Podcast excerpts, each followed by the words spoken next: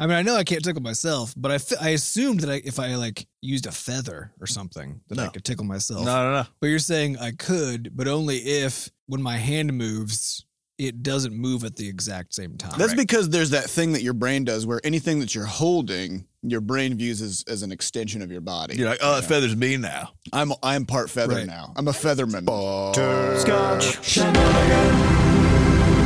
Hey everybody, welcome to episode 99 of Coffee with Butterscotch, the game dev comedy podcast of Butterscotch Shenanigans. I'm Seth and I'm the games programmer. I'm Adam. I'm the robot deployer. I'm Sam, and I make pictures. And today is May 23rd, 2017. Before we get started, we have a warning. Anything could happen on this show. There's going to be profanity, and then we're going to talk about stuff. So if you don't like those things, we're going to kind of section it out. So first, Yeah, yeah. Profanity first, first. Mm-hmm. about 20 minutes of profanity, then 40 minutes of talking about stuff. So if you don't like either of those things, We're trying this new batch processing way of doing things. Well, we figure it's also easier for people to have like a clean version because they can just not listen to the to the profanity part. Mm. Yeah. and listen to the discussion part, and now they don't have to worry about. Yeah, because we used surprising to intermixing, Yeah, you know? because we used to just mix it in, kind of like it's kind of like garnish. You know, we just kind Yeah, of yeah. threw some pepper, just kind of peppered some some curse words into our sentences. But then you don't know. You don't know when it's Can we coming. Mm-hmm. take like one of those curse mills, you know, and like and then you Grind- kind of grind it up. grind it you take into the little, it. you take Fresh the little, curses. Mm. take the little peppercorns. just- yeah, yeah. you know, sometimes you need a little more, sometimes you need less. You don't want depending stale curses on your Oh. podcast. No, no, it's got to be fresh.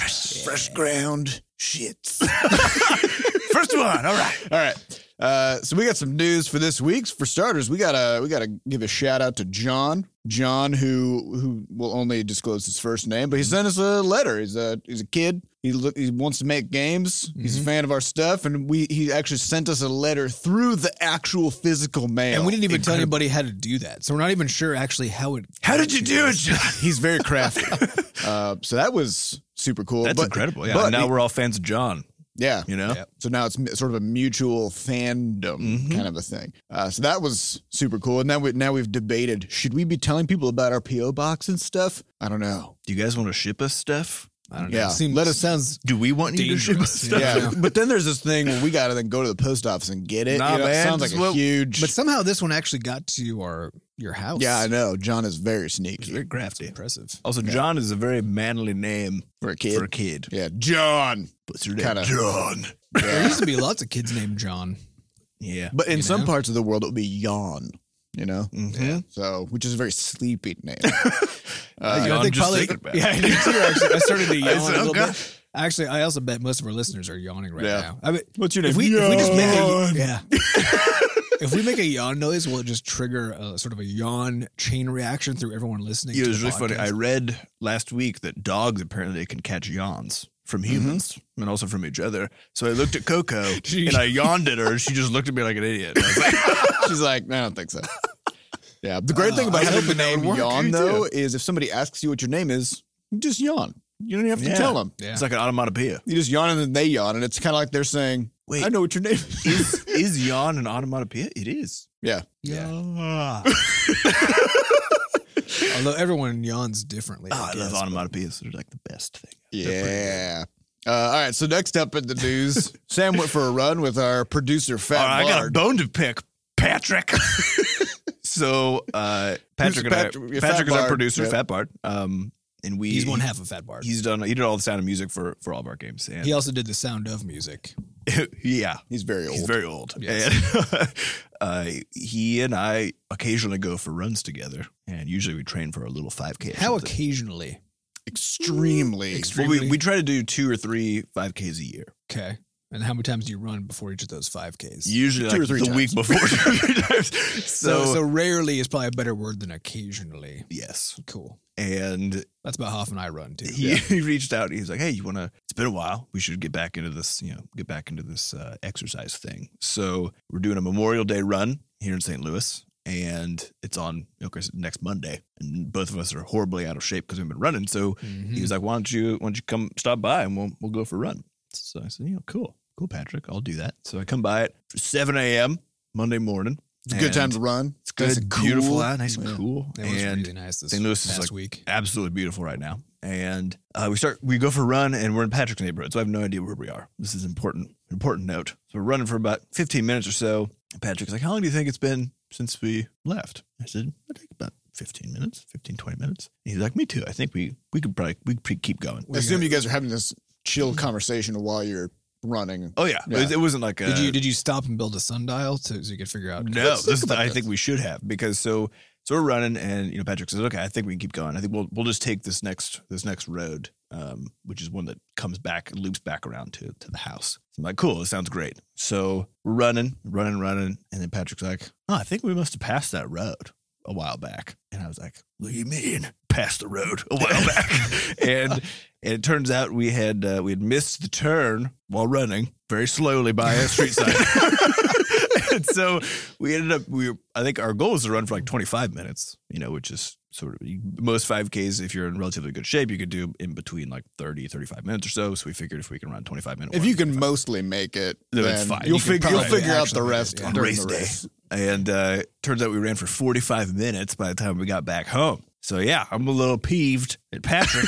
Why are you peeved? Maybe he was just tricking you into doing. He more was like, exercise. he was like, I know Sam's not going to train for real, so I got to trick Double him. it up on him. Make because him- Sam has this whole like, I'll just do three quarters of a of a five k philosophy because that'll be sufficient for then five k day. He's probably like, that, I just don't personally believe that's sufficient. But Sam will never trust my judgment. Mm-hmm. Yeah, so I'm I just can't. gonna- You can't convince him. You got to trick him. Yeah, you gotta trick him. Yeah. Well, Adam and I were fine. talking about this yesterday. Actually, uh, I have this this quote on my whiteboard that says, "How can I outwit me?" Mhm. Because Apparently, just have Fat Bard do it. yeah, yeah. we just have friends. Yeah, do don't worry about trying to do it yourself. Just bring Fat Bart. Yeah, it's a lot trickier to trick yourself because you know the tricks that you are using. it. Mhm. Probably It's like tickling yourself doesn't work. that's true. Yeah. But you know what's fun is if you add a a like a tenth of a second delay to it. There's a machine someone built where they're testing this. So it's like a it's a little little uh, foot pedal thing that you twist with your hand and it rubs a brush on your foot and it randomly delays it. It's a mechanical thing. Randomly delays the brush rubbing by like a quarter of a second to three quarters of a second, and then it tickles again. Because you can no Wait, longer wait, wait. Yeah. So you can't you can't tickle yourself with an object either. If it, No, it, it has to be delayed in a way that you can't tell when you're gonna get tickled. I've tried this. what?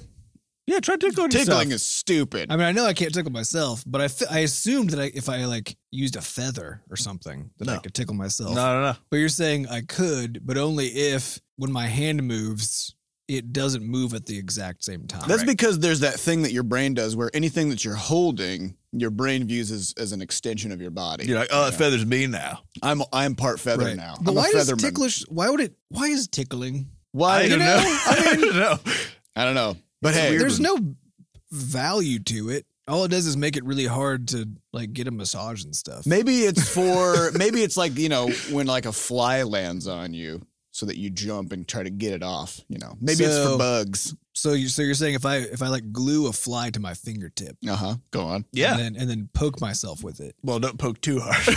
but just a little bit, right? Just Obviously, like a this is gentle a poke. this is a living fly who will be unharmed during Obviously, this. we don't wanna because, harm you know, you animals don't during harm this a podcast.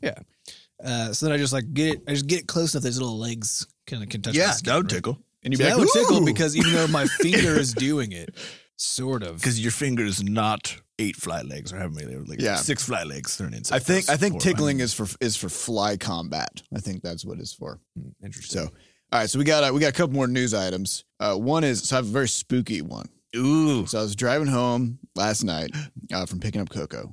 I'm driving through the neighborhood. What time It's is it? Pitch black. It's like 9:30 p.m. This is with Coco in the car. Coco's in the car. She's sleeping though because she's tired. Uh, and I'm going through this completely dark area, and all of a sudden I see this woman just like walking through the darkness. Was she like wearing a white? She was wearing Wedding a gown? white dress, Okay. right? And I was like, "Holy shit!" Because there's no lights, and she's walking really weird, like stumbling kind of, and she looks kind of young. And then I realized she doesn't have a face. But then I realized she doesn't have a head either, or arms, or legs, or a body, and it's because I made her up. The end. I was so excited. I thought this was going to be like a sheet in the wind or something. You know? No, I just made the whole Uh, thing up. all right, Yeah. next Oh, news- man. I was starting to get some That's chills. real good. You got me. You outwitted me, Seth. Uh, yeah. You fat bird. No, me. I did see a woman walking around, but she was just a regular woman. We got zagged on real Yeah. hard. How dare you? Uh, all I right, gave so you my listen, trust. listen.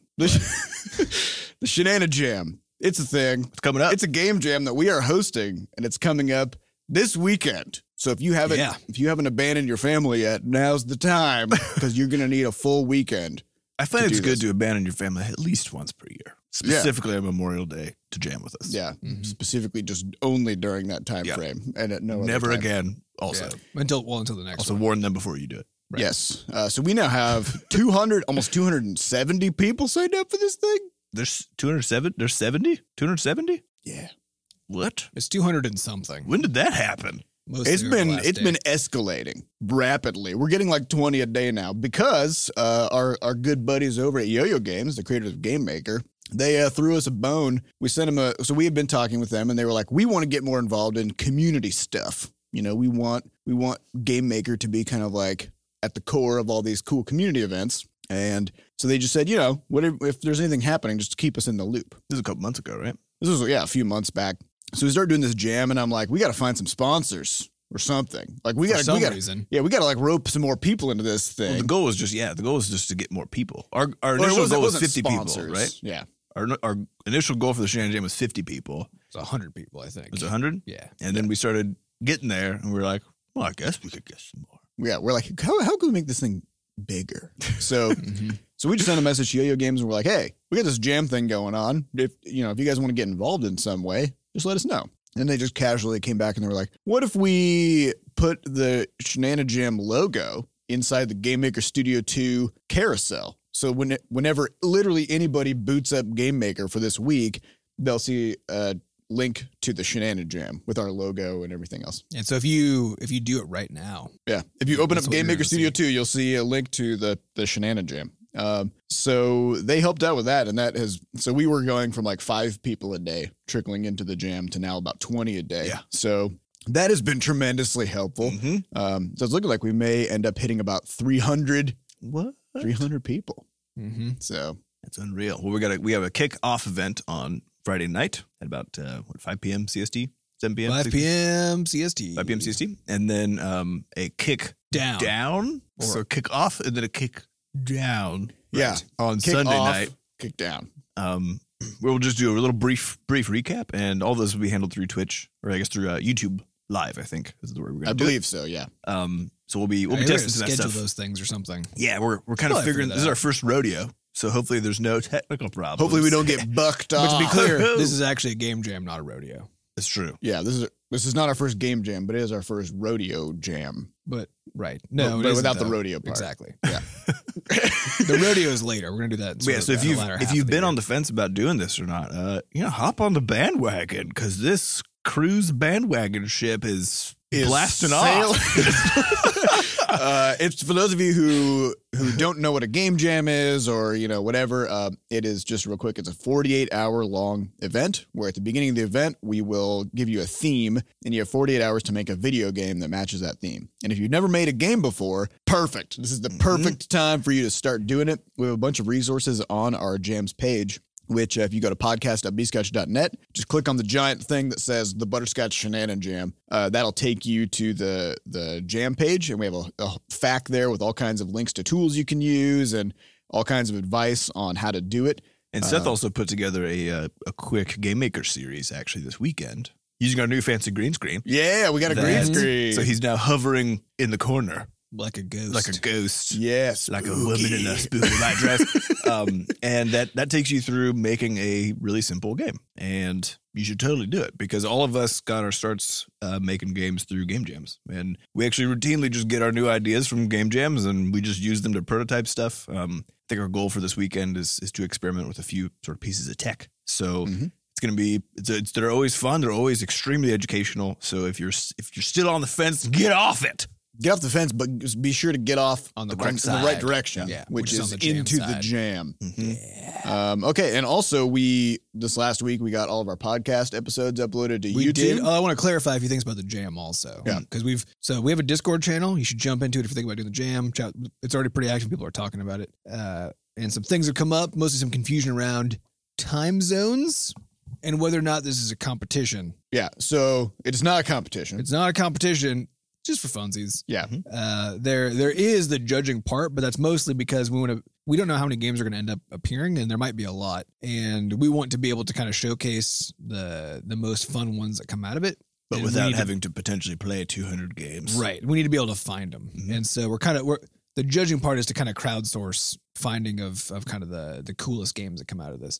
Uh, and also so that you can get some external feedback as as the person who made something Mhm. um, for your next jam. So you kind of know what are the things that people got pumped about or didn't get pumped about about the thing that you made. Uh, but it's purely you know it's friendly only. It's not supposed to be. It's not like going to the Google Play Store. Yeah, and launching. You a should game. give honest feedback, but Yeah. give helpful feedback. Yeah. You know? Yeah, so not a competition. It's just just for funsies. All right, what's the time zone situation? Because this is a global. This is a global event. So it, the jam starts at 5 p.m. Central Time. Because that's where we are. That's where we are. We're hosting it, so Yep. we get to tell what time it is. Yeah. But really, it's on the internet, so I'm not really sure. Right. it even So matters if you that go to we're the hosting jam's it. page, there's a countdown clock that Okay. is counting down to the moment the jam starts. The jam starts at one time, period. Mm-hmm. So it's not like One time period, one time, like medieval. one time, end of sentence. Uh, but BC though, so we had we had a bunch of people trying to like convert it, like converting the countdown clock. You know,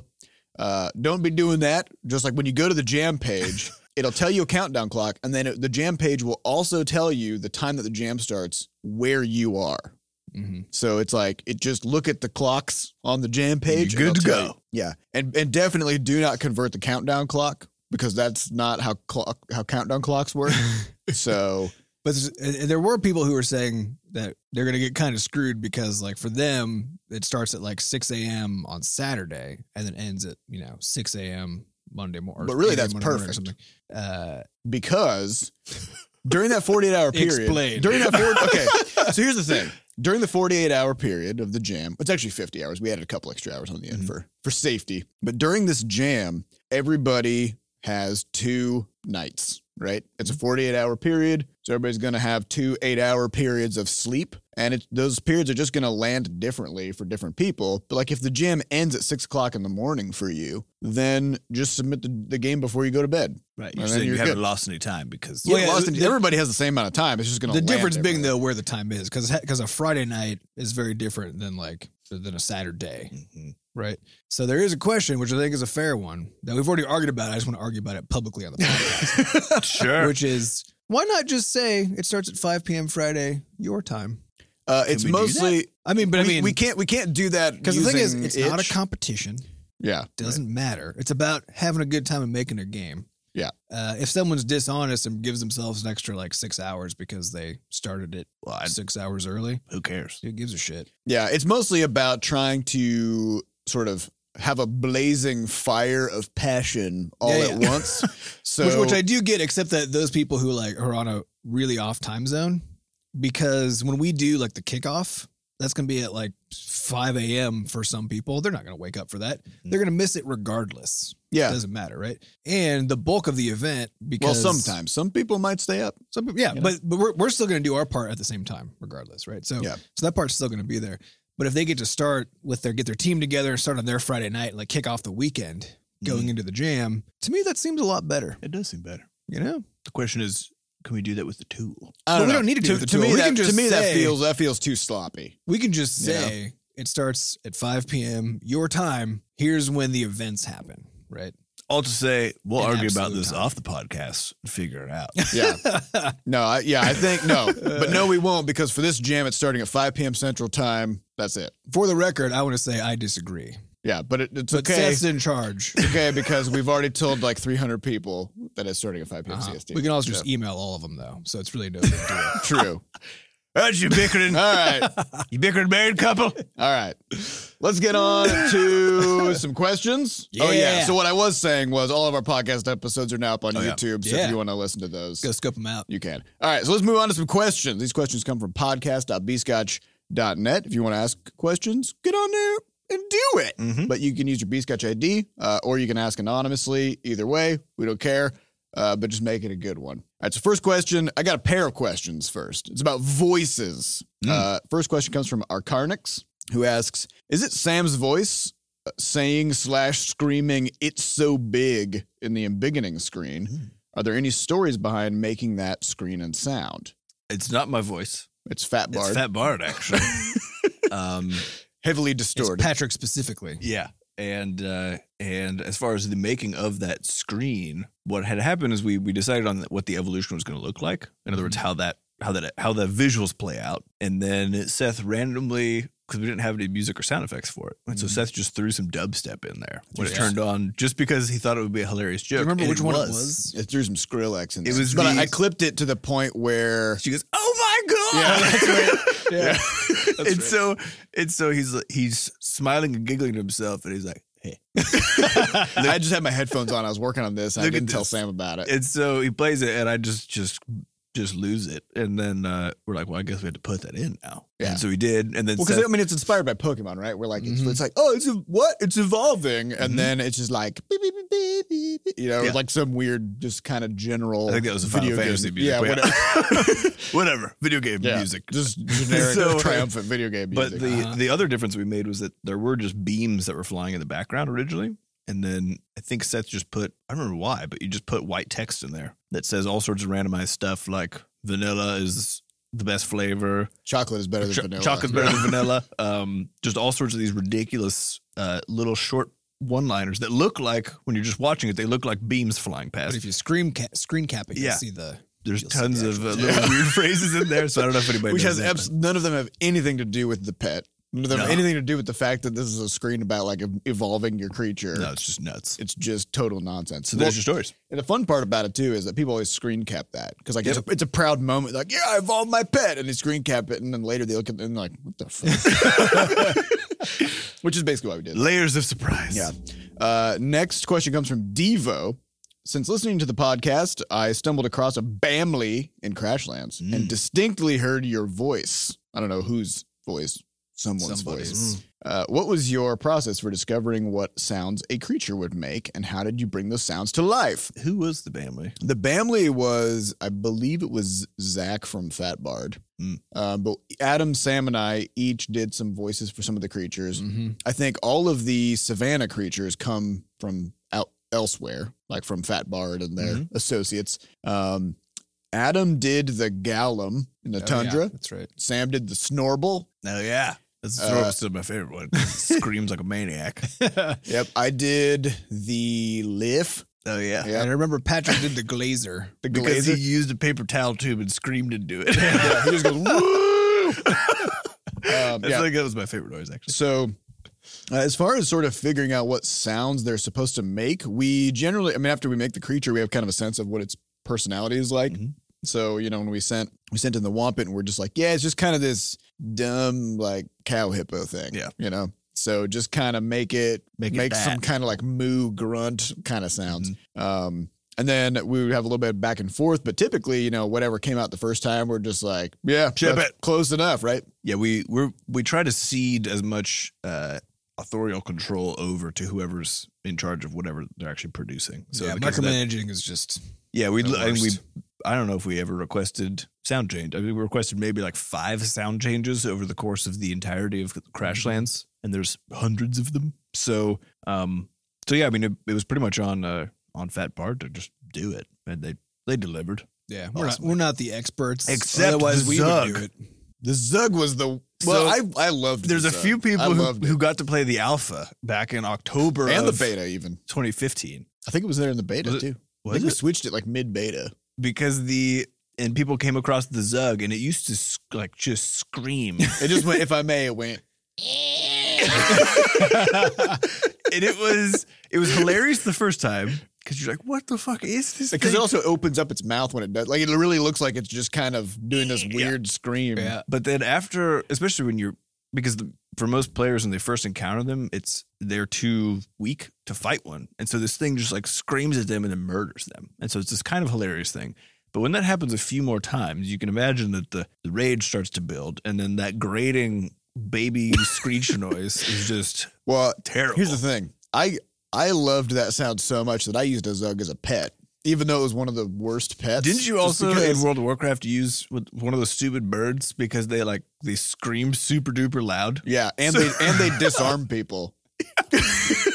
Like take Yeah. their arms off or remove their. so like weapon. they take their weapon away. Okay. Yeah, there was a, like as a hunter you could tame animals from the wild, and there were these birds that just like, screeched the whole time they were fighting, and then they had a they would just disarm you about once a minute. It's like you'd be fighting one, and you're just like, what the fuck? Like, you can't you can't hit it. It's just screaming in your face. That was the best. You said it was a great psychological tactic It because you sounds like stick it. it. on someone, and of course they can hear the sound effects from it. Yeah. And so if it's a wolf or something, it's like "Rawr," you know. But, but if it's this bird, it's like ah.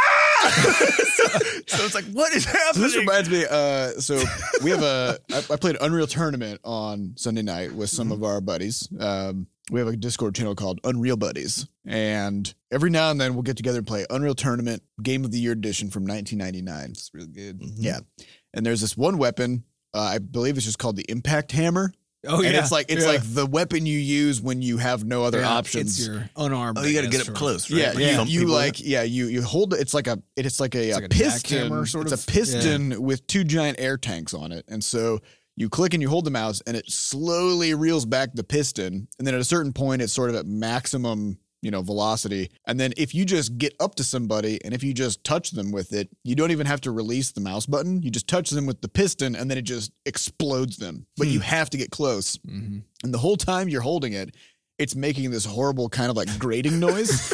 and so when it's actually the most Those are terrifying, scary. yeah, it's the terrif- most terrifying thing because uh, Fat Bard was using this thing almost exclusively just to fuck with people. And you always knew when he was coming because you'd hear this like, like you hear this sound, and then all It's of a like sudden, being hunted in yeah, the dark. all or of a sudden he something. pops out of a corner. You're like, "Ah!" and you're like, get away from me! You know, like you're just trying to run away the whole time. Uh, there's, a, I think there's a lot to it. There's a Yeah. lot to this psychological warfare tactic. Definitely. It doesn't work as well in a single player game when you're only fighting against AI. Yeah. So my Zug approach was not probably the best, but you know, what are you gonna do? um, all right. So next question comes from Necronomicon 2000. So this is the sort of more updated version of the Necronomicon. Uh, still a little bit A old little outdated still. Yeah. yeah, but better than the the previous Yeah. one, which was thirty thousand years old or something. Yeah. Uh, hey, so I'm getting ready to graduate high school, and was wondering if you guys had any suggestions for a summer job. What would you suggest that pays somewhat decently? Well, congrats on graduating from high school. Yeah. Yeah, That pays decently as a high schooler. We did lifeguarding. That paid pretty well. lifeguarding is good. Uh, Anything that requires a, just a tiny bit of training or skill. you do I'd need to recommend. Mm-hmm. get Mhm. CPR certification, and you Mhm. also need training to be able to know how to like get a person who is dying out of the water. Mhm. Mhm. So I mean, if you're if you're cool with being in a position where someone's life hangs in the balance, but also you're being paid around a minimum wage, that's a good that's a good option. But and you probably have to pay for your certification ahead of time, Presumably. yeah, it's So not then- too bad. But but but then your whole summer of minimum wage probably. but here was the the great thing about being a lifeguard, and I so here's the thing: I don't know if this is the case in all sort of pool environments, but uh, being a lifeguard, you know, everybody kind of recognizes that it's it's not super thrilling because you just sit in the chair and you're just watching people, and uh, so you you're supposed to take pretty regular breaks, right? So you sit in the chair for like 30 minutes or 45 minutes or whatever. And then you come down for like 15 to 30 minutes while people rotate through. Mhm. So you actually have the most downtime out of pretty much like any job ever. Yeah. Which means you can do other stuff like read books, Mm-hmm. Mhm. you know, Learn how uh, to program. learn how to program, you know, bring your laptop Yeah. to the to the pool and to Yeah, the I break just room. I would just work in the break room or read stuff. Yeah. Or just chat with people, hang out. Mhm. I read tons of Yeah, the best was when we'd have like five lifeguards on duty for the day, but then it's the weather's really shitty or something, and so basically nobody comes to the pool. So you have so you one only guard need up. one or two guards up. They're up for 15 minutes, and then they come down for an hour. Yep. for a break. You go back up for 15 minutes, come Those down are for great. Those were the best. Uh, Though people occasionally poop on the sidewalks, which is terrible. Or in yeah, the that's a showers. thing. What? Yep. People just What? always poop Yeah, uh, in- yeah, you get you pools get and enough stuff. people together and somene's gonna wearing shit on nothing, wearing something. nothing but like swimming trunks, and just suddenly people are shitting on things. I don't know. So uh, it's not all sun, you know, it's not all sunshine and roses. There's a lot of poop involved and a Yeah. lot of clouds also. You also you also have kids are- who are like, I'm gonna do a trick, and they'll like jump off of a concrete slab onto another concrete slab, and they're like, I'm Which, wounded. To and be then fair, it was a neat trick. it was pretty cool. But then you as a Incredible. lifeguard, you got to be like, well, there's all your life juice is coming out, so now I got Blood to and Put it or- back in or now I something. got to or- staple that knee closed or whatever. so, but you know, that's all part of your first aid training. It's just part of the job.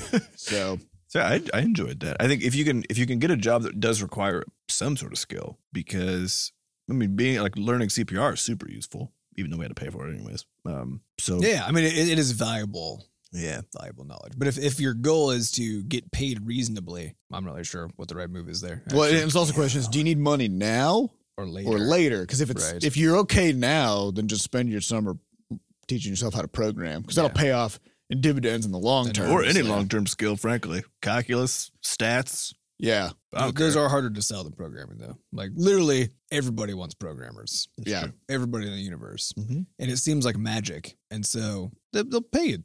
Because more like we for discussed, those programming is basically wizardry. Mhm. Yeah. So, things. So uh, that'd be a good one. so yeah, I think it's kind of a question of you have to just use your judgment. Do you need money right now, or do you need a lot of money later? hmm You know, so those are your those are your Mm-hmm. options basically. Um, all right, so next question comes from Space Bat. Space Bat says, "I've been playing a lot of uh, Stardew Valley recently. Hmm. So since you may or may not be making a farming game, which characters will I be able to romance?" so this is an interesting question. We talked about romance the other day, didn't we? We did. Yeah.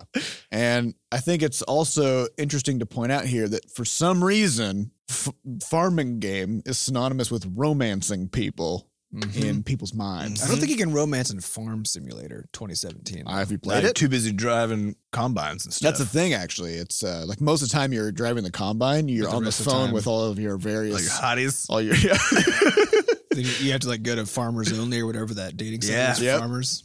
Yep. But, but the but the fake version of that. that lives yeah. in Most name. of the Win. game is actually you in the cab, like looking at sort of like farmer Tinder or whatever Right. on your phone and like swiping left or right, and then right.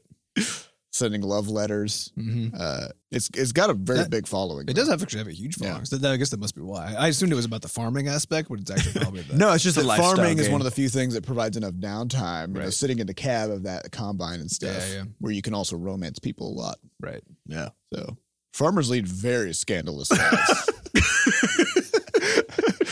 Yeah, I But in think, uh, Stardew Valley though, you don't even have a combine. So like you know how why would anyone want to date you? yeah. So what? yeah, and and in doesn't make any Stardew sense. Valley, you go out, you pull like sixteen weeds, and you're like, oh god, I can't go on anymore, and then you Yeah. go to bed at nine o'clock in the morning. Hey, you're like super. you're super weak. You get Yeah. fatigued easily. You've You been can't wait- even. you've been get in working on better that- shape. You've been but- working at a cubicle for your whole life. Yeah, Yeah. but you don't even get in better shape, you know, because like because That you can is work true. on your farm, Stardew Valley, for years and be just as weak And as still you you're were like, the day oh you shit, I started." pulled four weeds. I'm well, it's out. actually I'm it's, out. it's from getting better tools. I think that makes you less weak. Mm, right? Well, you're you're, You're- as weak. You just have, which is actually true, I guess, that That's true. better tools help, but also you should get stronger. You should because I don't know if I don't know if any of our listeners have are farmers or have been around farmers, but those people They're jacked. are they're human machines. Yeah.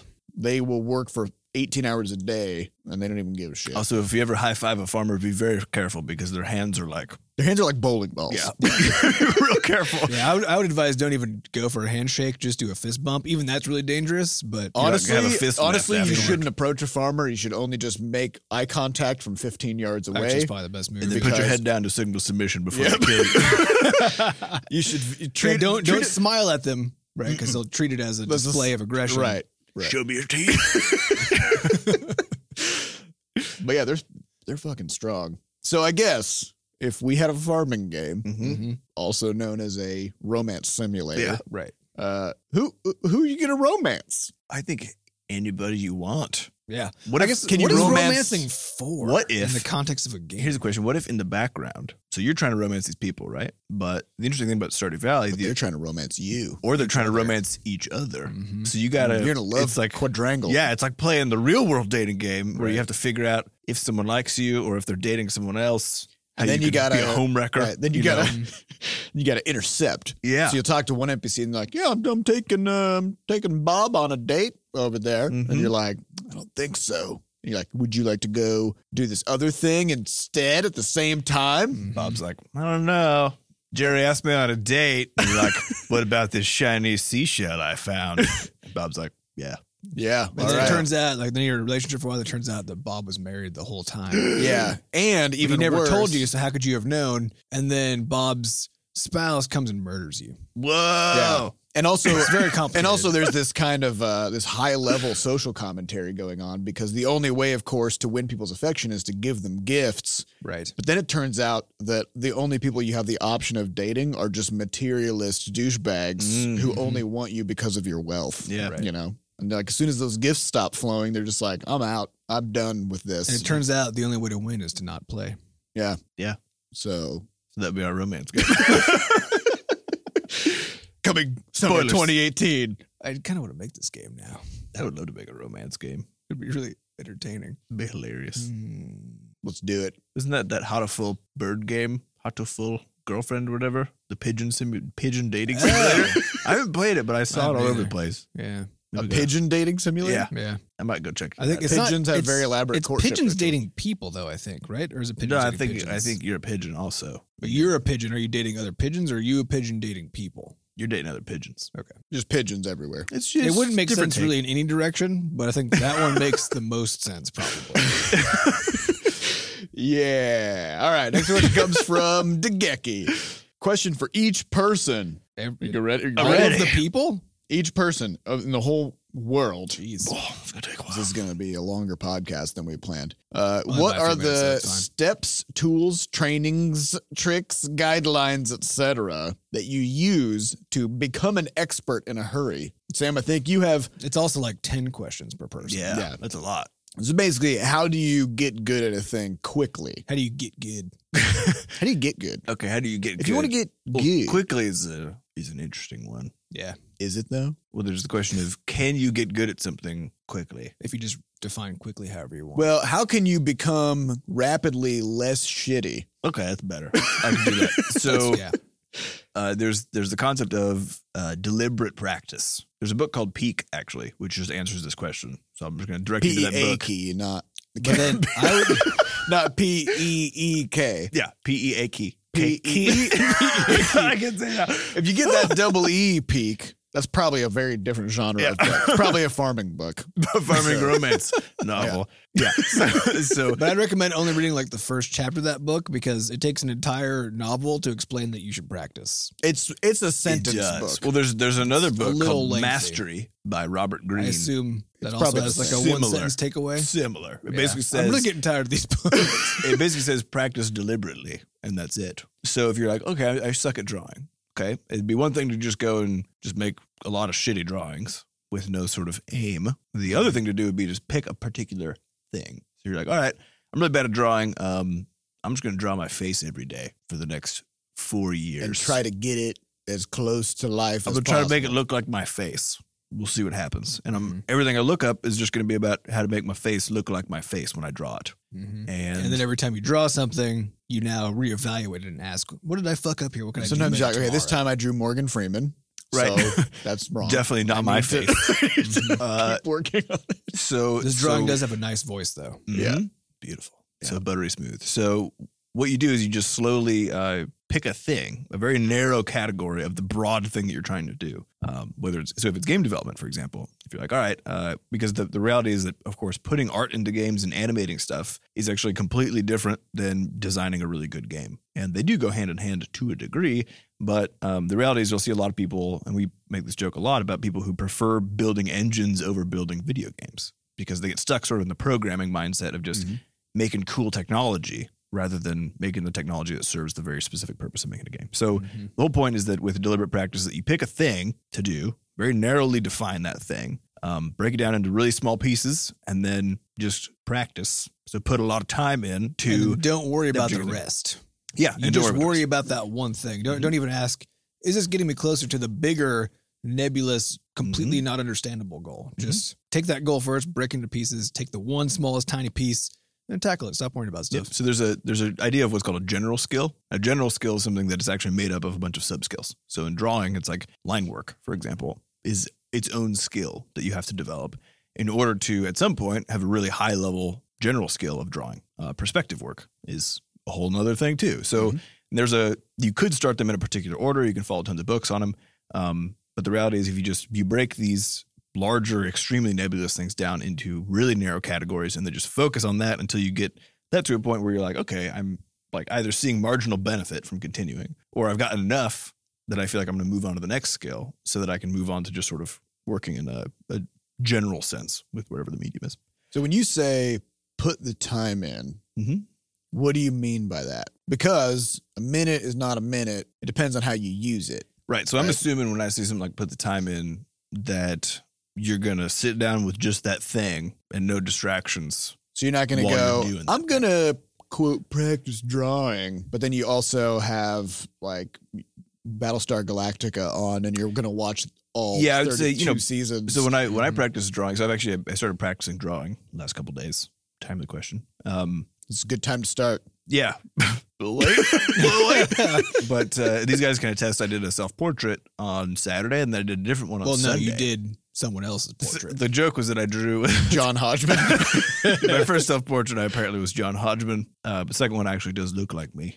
So, um, but the the thing I do is actually put my phone. I put my phone in another room. Uh, I just use my watch for a timer, and then my goal is to put in, in uh, sixty minutes of just pure working on it a day. And if I can do two hours, and that's sort of like the ideal scenario. And my my just my first goal is is simply to do a bunch of pencil drawings. So again, the narrowness thing, pencil drawings that are focused on drawing from life. So I'm not even cartooning or anything, which is essentially what we do for the games. Um, so drawing from life with pencils, and uh, the goal is to do 20 hours of that. Yeah. but that's it. And so once I finish the 20 hours, which it should be done like next week sometime, this is 20 hard hours of just doing that Yep. thing and not paying attention to anything Yeah. else. then once I finish those 20 hours, then I will reevaluate and say, do I want to do this more, or should I pick, say, composition or something else? Now that I can theoretically draw some stuff with relative ease, um, what's that like? And the thing is, it still feels like you know the first. Actually, I was thinking about this the other day. Do you guys remember, or have you have you ever watched a kid learn to read, or do you remember learning to read? too long ago. Is that No. Explain. Well, if you like, it's because it's just hard. It's just harder than shit to learn to read. Yeah, it makes no right? sense until it does. Yeah, it makes no sense. And like, you're sitting there and you got the, your stupid finger underneath a huge, a gigantic letter, right? And you're like, "Buh." Right? that's how it starts. Yeah, And so the thing to note is that if you have if you have no right. Yeah, you literacy, sound it out, and then your brain is like, "What word have I heard that sounds like the right, noises I just made?" right, right. you don't even know what the fuck you're reading until you say it. Yeah. right. letter by letter. So it's an interesting thing is that uh, uh, when when I was working on my drawings last night, so it was an hour at the end of the day. I was really tired, but I was just like working on this thing, and it was just hard the whole time. It was a, f- it was a full hour, and it was just really, really hard. And everything I was drawing was relatively garbage. Um, and I just I was just sort of reflecting on the fact that this stuff, whenever you're doing something that's a, a new skill or even in a narrow category where like it's just this one little piece of this whole general skill um it probably will feel like you're doing a completely shit job most of the time Yeah. up until basically when it doesn't right and when it starts when it starts to get easier but it's still going to be hard and you know i was just I, the reason i compared it to reading is because i think that it's so much it's very obvious in reading and everybody's required to do it and And er- and most people have gone through that process. Yeah. Well, this thing is like the you know literacy rate in the United States is is really high, and across the developed world it is now. So the thing is, something as difficult as reading, which is extremely difficult to do, actually, um, we've sort of forced everybody to learn how to do. You know, you have to go do it. We have structure in place for figuring it out. But when it comes to drawing or programming or this other stuff, this sort of you get to choose. And I think the the, the difficulty with sort of willingly putting yourself up to be tortured daily uh, of just That is- repeatedly failing at a thing. Yeah, you but want- slightly differently every day. yeah, you want to talk about like a different general skill. Yeah. Just the ability to learn, to self directedly learn. Um, I think that sort of slightly masochistic tendency there, which is the ability to just sit down and do terrible, just terrible. And especially as an adult, when you know that you're doing terrible, this is slightly different than when you're Yep. a kid. Um, you got to know what your target is. Just that every day, even if you're doing badly, you're still moving in like a 180 degree cone. that's why, like, toward your target. the measurement the measurement I put is just that focus time because Yeah. because I could do that I could sit there for 60 minutes and try to draw you know the drawing might turn out terrible but the point is I did the 60 minutes and so ideally if I'm approaching that 60 minutes correctly with that deliberate practice idea then no matter what if I put the time in then it should gradually Yep. move me forward. You know, what this makes me think of Hmm. uh, when I do random world generation in a game. I'll put I'll put like one one room, like a dungeon room somewhere, and I'll put another dungeon room somewhere else far away, right? And now I need to generate a path between the 2 Mhm. But in order to make that path interesting, I give it an incredible amount of randomness. So I'll say you're gonna basically aim at the room that you're trying to get to to lay down each node of the path. Uh, but then you're going to go in a completely random direction between negative 90 and positive 90 degrees, right? So you're going to just kind of, Mhm. you're just going to move in a Mm-hmm. Swing total, around. you're moving a total 180 degree cone that's kind of focused around the direction you're going. And you know what's the crazy thing? It always gets there, Mm. always Uh, right? So even though you could technically go sideways for like a year, you know, get eventually you're still going to actually get there. Right. And of course, the the longer you, the more iterations there are, the more likely it is that you s- that e- any given moment you've you've made a step toward your target, Mhm. and uh, and eventually you just end up there. But yeah. So I've been I track this. So as far as tools though, I track it in a spreadsheet. That's it. So I put my goal is to do 20 hours, like I said, and my goal is 60 minutes a day. So I just put it in a spreadsheet. Easy peasy. That's that. You just need those Done. you need those iterations. Yeah. You're good to Yeah. go. Well, but but that's actually not the extent of your systems because then you also have to have uh, a system at home that allows you to have those sixty minutes of uninterrupted work, Mm-hmm. right? So now part of your system is actually having an open discussion with your spouse and saying, Mm-hmm. "Hey, this is the thing that I'm going to do. Like, make sure that she understands what what you're doing and why, and why you need that time, and then arrange for like how you're going to organize your life together to provide that time." Right. Right. Because it's also rough if somebody keeps jumping in and being like, "Hey, you want to do you want to do the thing? Yeah. You got to can you cut this grass? And you're Can like, you-" thanks. I just lost the last 20 minutes. Yeah. Yeah. Great. Because it also is the case that having somebody pull your focus away from a thing uh, is very expensive in terms of time because getting your brain recalibrated back into working on the thing, even if somebody takes your focus away for five seconds, um, you do lose like a minute, you Oh, know, at least. or yeah. at least, yeah. So you gotta re- you have to rebuild the mental framework that you had of what Mm-hmm. you were working on. Yep. Um, so yeah, so it's you you want to make your systems as simple as possible in terms of the thing that you have to actively interact with. So when it comes to like a spreadsheet or something, you know, just do the bare minimum so that that itself doesn't Yeah, create a right. barrier and a burden. Uh, but then otherwise, you need to organize everything about your life to provide that time in a way that doesn't then just give you anxiety in the back of your brain. Right. Right. So so that might mean so for me that means if I get home, if there's something I want to work on in my evenings, that when I get home, that means I have to take care of chores immediately and get those out of the way. Right. Because once those are done, they no longer are a little anxiety inducing thing in the Mm-hmm. Mm. back of my mind. Uh, and so now I can dramatically increase my focus on something. Um, so a lot of it is organizing your social life and and your and your various especially the tiny little responsibilities you have because like we all just have a mountain of tiny responsibilities Mm-hmm. all the time and if you can just you know wipe those things out clean them off the deck you know then then you can get to or your batch them together in different ways to Right. compartmentalize them. Yep. Yeah. And this actually, so this is kind of like uh, in my, so I have a, a talk up on YouTube called Do What You Want. You can find it through our, our YouTube channel. We've linked to it. Um, and one of the things, one of the most important things in there is uh, this, this concept of, of commitment overflow, where if you say like, I'm going to, you know, spend 60 minutes a day doing art. Um, what that means is that every day, if you don't, if you don't have any other systems built in, to sort of manage what that 60 minutes is going to look like, then every day you have to rethink your entire day and figure out how you're going to get those 60 minutes in, right? Mm-hmm. Yep.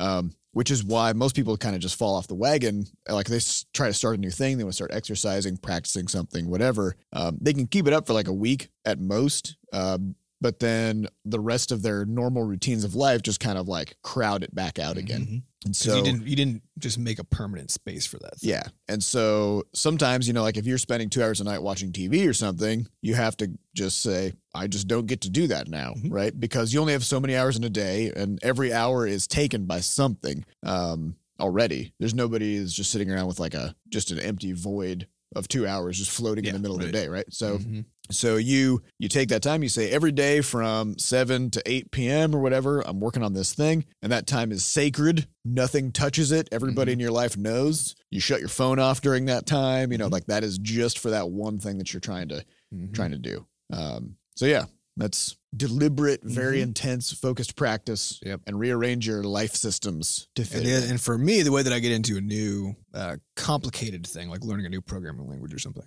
uh, is is the way that I do it is a, is a strict R and D phase followed by a strict experimenting and making stuff phase. And it's basically 'cause it's it, it's very easy to just kind of like read about how to do stuff and then Mhm. Mm-hmm. just do that forever. Uh, and it's also very easy just to jump into a thing without knowing anything about it and hoping just, that just flail for a yeah, while. just flail and, and and and both. I mean, the first one will never get you where you want to go. The second one will get you somewhere, but Mhm. Mm-hmm. actually not where you need to go. Uh, and and then there's and there's of course an alternative, which is to kind of do them both together. Um, which I think is what most people do. Uh, I actually don't like that approach as much because then I feel like I'm constantly switching between ways of thinking and, and what I'm doing. Uh, and so my strict R&D phase is basically find some well-rated book. And e- even though like you can't learn and it's, they're usually out of date because it's programming, you know, but but find some book that covers the topic decently well by an expert in that thing. who preferably knows how to talk about things to non-experts. Right. But even if they do, if you if you have some transferable knowledge, like you know some other programming language or something, you, you can identify the kind of the right thing, right? So so for me, I'm usually actually finding for s- finding trying to find stuff like for programming language from somebody who is an expert trying to talk to other experts, um, because that way I know like I won't understand a lot of it, but I'll, I'll hit all the details that I need to be thinking about. And then I just do I, I take the fire hose of information approach. So it's just I read a book, I read the whole book and and carefully, but also very fast with a lot of kind of skimming, right? But it's it's always looking for like little details and notes where I know I won't understand all of it and necessarily even a lot of it, but I'll, I'll get a cursory overview of the thing that I'm about to go try to do. So when you start doing it, you're like, I feel like I've seen some of this Mm-hmm. Exactly. So before. now all of a sudden, as I then, then I go, then I put all that stuff away, and then I go sit down and start with deliberate practice, start actually working on using that stuff that I just had, and of course, then I start building it. And I'm and from the very beginning, I'm like, I have no idea how, how to even fucking start, right? So then I'll still like, go back and do a little bit of early R and D, like watch a YouTube video tutorial or something to get the ball rolling, and then just start making stuff. And and from there, now all of a sudden, when I'm hit a moment of confusion, it's really it's much easier to go search for the information because I've even though I don't know it, I've seen it before, and so now I know how to, I know the right, Mm-hmm. Right. words, I know how to search, Well, I think and then I can start to piece it together by doing it. there's a big, a really big piece of this, which I think is is that a lot of people procrastinate doing a thing by preparing, for Right. it. And Yeah. there was this really good, I think it's I can't remember, it's the War of Art guy, Stephen Pressfield, um, who I think says that you're you're given a maximum, a maximum of three books to read on a subject before you have to go do things because otherwise you're just reading books and you're not actually. yeah, I try to read exactly one book. On That's a, a good on way a to do it. topic. Yeah. And sometimes two, if I feel like one is for some reason not, or if I feel like there aren't any good books, Mm-hmm. then I'll try to take two that feel really different, so I can feel like I got an actual. You know, it's important. to know, Like you're just you're never ready to do anything. No, you got to you got to get started. Um, but for me, it's mostly that because in the past I always started in a vacuum where I would just be like, I want to learn Python, and I would just like start doing it, right? And uh, and yeah, like you can actually get into it and start ma- doing useful stuff, but it, but it's one of those you end up on the part of that Dunning Kruger curve or whatever, right? Where you think you know a lot more than you do, and you're doing Mm-hmm. Mhm. everything wrong, and you don't know it because you just went flailing first. Uh, but if you just get a little bit of an overview from, again, from experts who are using the thing properly uh, before you jump in, and not a lot, just enough, you know, so that you have sort of the, the patterns of thinking and that sort of thing. And I think this this is true for anything, not just programming. Mm-hmm. Mhm. Um, but you get get kind of an overview of just how to think about the problem, and then go flail around. Um, it, but it more puts you in a more like so go flail More around directed. in like a 90 that- degree cone exactly, right. instead of a 180 Right, degree right. cone. Right. So you still have you can still only truly learn by just doing a thing with deliberate practice. Uh, but having an overview of of what that thing is and what the problems are that you're going to confront ahead of time can be really useful. As long as you don't obsess over it and only do that. Cool. Yeah. Hopefully Yeah. that gives you some ammo. I don't know. Yeah. My Yeah. strategy: read a book, get to work, Mm-hmm. and work Two and get, separate and get steps. to work real good. real good. Mm-hmm. And oh yeah, find a mentor if you can. those can help. They'll help you know which books to read, what mistakes to avoid, that kind of thing. Um, Speaking of which, we do have a book list. we do Oh yeah. books.bscotch.net. Maybe Mm-hmm. if you're trying to do a thing, maybe there'll be a book in there that will help Mhm. Mm-hmm. It's you possible. do that thing. Scope it out. Uh, we actually have, we have a section of in there that's just general books that anybody should read, no matter what your discipline is. Mm-hmm. So at the very least, you know, check those out. Our next question comes from Cathal, who says, I noticed the stats in Crashlands has a creatures deconstructed stat. Was this uh, just a whimsical choice of words, or is it a pointer to some unspoken lore? It's actually neither.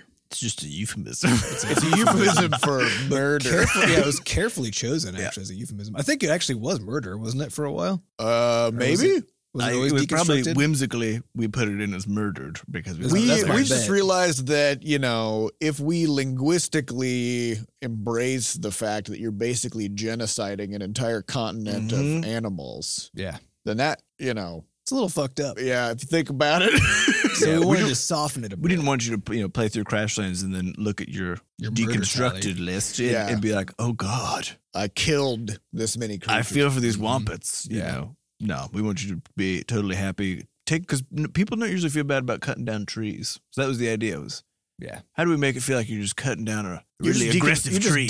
deconstructing another type of resource that Yeah. just happens to attack. That's you why we use the sometimes. same word for each one. Mhm. and a resource that you can also raise as a pet and have it follow you around. Name and develop Mm-hmm. And, emotional I think it's bonds. also- and there aren't any docile creatures, right? Everything Nope. attacks you. Yeah, and, And it that was, was- that was another point. Is the Mhm. originally the Wampets were just completely docile, Yep. and then we added Mm-hmm. And the you murdered them. Yeah, so they just be hanging out, and you just run in like a Like a also- maniac. and, we, and we talked about this in the past too. Also, there was this down mechanic. Yeah. Where, so they were They they, would were look completely super docile. sad. We referred to it as murder or killing or something. And then when you killed them, you didn't actually kill them. They just got like really sad and shaky. and they And you had to deliver a And then killing you had to blow, deliver a deliberate killing which blow. was awesome because you would Flux did fly like a in the flip. air, It was flip, and spectacular. then like bring a weapon down full force onto their face, and then they would explode, and there'd be like a blood splat on the ground where they were. So we removed all of that. it was shit. spectacular, but yeah, it was uh, like this is getting dark. Yeah. you know. yeah. was So, then we, so then we backed it way up because again, like the, the point of the game is to be this gleeful thing where we want you to be lost in it and feel like there's some reality there, but not not all the bad kinds of reality. Because there's a lot of bad reality that we want to get you out of, right? Mm-hmm. Mhm. That's kind of the purpose. Uh, and there's there's enough things just being murdered all the time. Yeah. You know, just And so, oh, and, and I think really the turning point was you know of sort of getting that empathy problem taken care of was just having it so that the wampets are docile generally, Mhm. But if you get too close to one, like real close, then it'll get pissed and come Yeah. after you. Or if you break apart uh, It's sawgrass Yeah. next to it, Yeah. Well, the then interesting they thing get is, mad and attack. as soon as the the creatures become the aggressor, then it feels totally fine to just It's murder justified. them, almost a- all of them. Yeah. Yeah. Because you're like that one wampet. I brought a piece of grass, and that one wampet tried to kill me. I'm Yeah. killing all. of and we these deliberately we motherfuckers. did it. It's so damn- we we originally when we first had the like original tutorial of the game, we gave you a weapon first, Mhm. and then you went and you could fight wampets first thing out of the gate. And we realized no, we need to we need to make you hate these things. Mhm. So we don't give you a weapon at all. And we make you collect a bunch of sawgrass first, because by going out and picking up sawgrass, you're going to piss off some wampets, Mhm. right? Mhm. So we put the player in a scenario where they are repeatedly getting attacked by these creatures and they can't defend themselves and they just have to run away. Then finally they get a sword and they're like, it's go time, right? uh, so that, yeah, the, the progression of items and, and all those like aggro mechanics and stuff were very deliberate to try to, and then of course calling it deconstructing creatures. You know, it's all very deliberate to try to, you know, mitigate eh, actually what's happening. all right, so uh, we got one final question, which comes from Specchio, who says, "In terms of player feedback and playtesting for your newest game, are you going to get the community involved sooner, later, or around the same stage in development as Crashlands?" Mhm. So in Crashlands, we did two testing phases. We did an alpha that was about one year into development, and then we did a beta, which was the, about a year after that, and Um, only two months before like launch. two months before launch. Mhm. So I, I think the the alpha, I think they were both good. Yeah. In terms of timing, so one was about halfway Mhm. through development, one was was toward the end of development. Um, the the alpha gave us a lot of insights about balance and stuff, but at the same time, I think. Uh, It was really early though. it was really early. And this this kind of reminds me of like sometimes people will send us games and ask for feedback on them, and then they'll also say, "Here's a list of all the things that are broken or unimplemented in my game." Right. And can you still give me feedback about the game? The answer is no, Yeah. It because doesn't Yeah, you kind of need. Matter. Well, you need all the. par- You at least need all the parts Yeah. because. So th- this is one of the problems we had because there's no story in it. Um, I don't, even, I don't remember what other mechanics were missing. I think we just had the savannah. It was Sort of, just we just we yeah. just had the savannah. You couldn't go to the bog, and there was no bosses. There were no bosses. Mhm. Um, there was, and it was just sort of working your way through the resources. So you Correct. would Were fight there chests wampets. at that point. There might even- maybe. I don't think there's anything in them. Okay.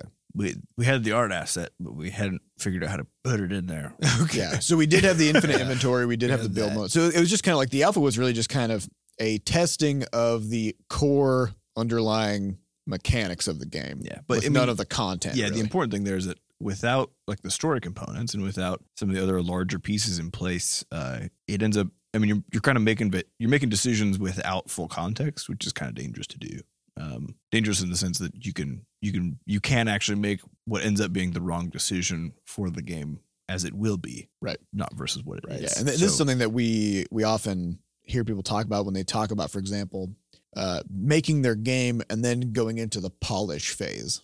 Right. Where like they they put all the mechanics in, they put all these systems in, and they develop it for like a year and a half or two, and then they're like, now let's add explosions, smoke, sound effects, you Mhm. know, screen shake, whatever. And you have this weird problem where uh, up until that point, you've been making all of your decisions about the balance of the game uh, out of the context of what it's actually going to feel like to play the game, right? Because all those little points of feedback, all those like, you know, s- like smoke, fire, whatever, they make the game feel differently. Mhm. And the balance of a game is not about what is actually true mathematically, it's about what the game feels like. Right. Right. And so this is why in uh in pretty much any actually good platformer, there's a grace period when you run off a ledge you have like a tenth of a second to still jump even when you're not actually touching anything um, and yes that is mathematically uh, inconsistent with what should be true about the world but whenever uh, whenever developers found that whenever they had it so that a player could just could not jump if their feet weren't touching the ground period then players felt like they couldn't make jumps Hmm. and they felt like the game was overly difficult and unfair even though it was just doing It's just exactly what you what it see, was, right? Mm-hmm. Um, and so, so it's you know, it, it's a it's a bad idea to try to get feedback early. It's a bad Well, I idea. wouldn't. I wouldn't say it's a bad idea because I think the thing is, well, you have to know what you're yeah, you have- asking for. You have to know what's Yeah. missing, and you have to know what what might be going in. And you, Because need, the- and you need to ask for specific things when you're asking for feedback. You can't just give somebody an unpolished,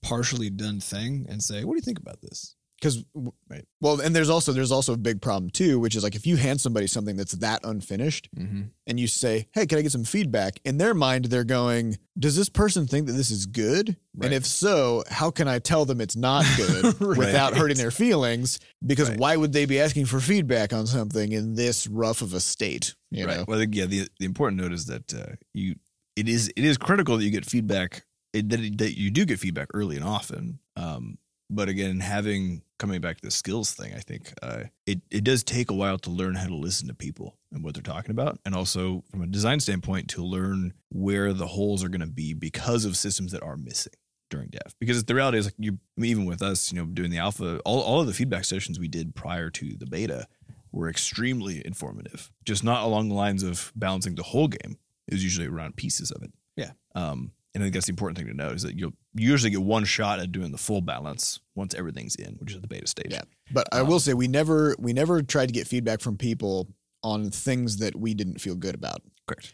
So even though like we had so we had the savannah biome and we had all these recipes in there, we had all this armor, we had all the creatures, we had all the content there, um, and we th- we felt like it was in a pretty good spot. So we didn't like leave out sound effects. We had all the music, we had all of the special effects of like when you fought stuff, you know, whatever. Um, all the pieces were there and so then we got actual feedback about what was there and not what was missing because Mm-hmm. that's what your feedback will tend to focus on Right. so um, And I think yeah, but one thing we did sort of learn a little bit unexpectedly because you also will learn some unexpected things on parts that are not polished and ready to go yet. And I think for the alpha, we had that was a point where we had the concentric ring biomes, oh yeah and there wasn't really anything in the other ones, but you could still get there, right? And because the game is all about Mm-hmm. exploration and that sort of thing, uh, we had we had you know carefully balanced. We thought the sort of the size of the inner biome so that people could sort of complete it during the alpha and, and make it to the to the bog, even though there was really not much. i think there was like one there was like a vama in there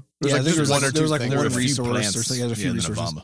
uh, so still enough to like kind of pull people in. And, and so so what we got to observe was that people had the same sort of behavior of of like looking for stuff and experiencing the game once they entered that next ring. Uh, and we actually played it because we played it during the alpha as well, and like actually fully playtested at that point. And what we and our playtesters found was those who made it there, uh, even though the bog wasn't finished and we didn't intend people to hang out there, they had still gone through the kind of exploratory behavior and found that it basically sucked.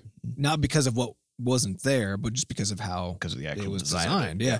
That there was a design failure of that concentric rings where the whole beauty of starting in the middle of a circle was that there's like a return point to come back to and you can kind of keep on like trying other spots. But as soon as you're in a s- concentric ring outside of that, now all of a sudden it's like you're not in the middle of it you're not in the middle. And so when you go like like starting on the edge and you're always on the edge yeah, it's a ring it's just and it's just really weird because now now it's not just like a matter of going away from where you were and now you're in a more interesting spot. Like it feels like any direction you go now all of a sudden feels the same. Mm-hmm. Mhm.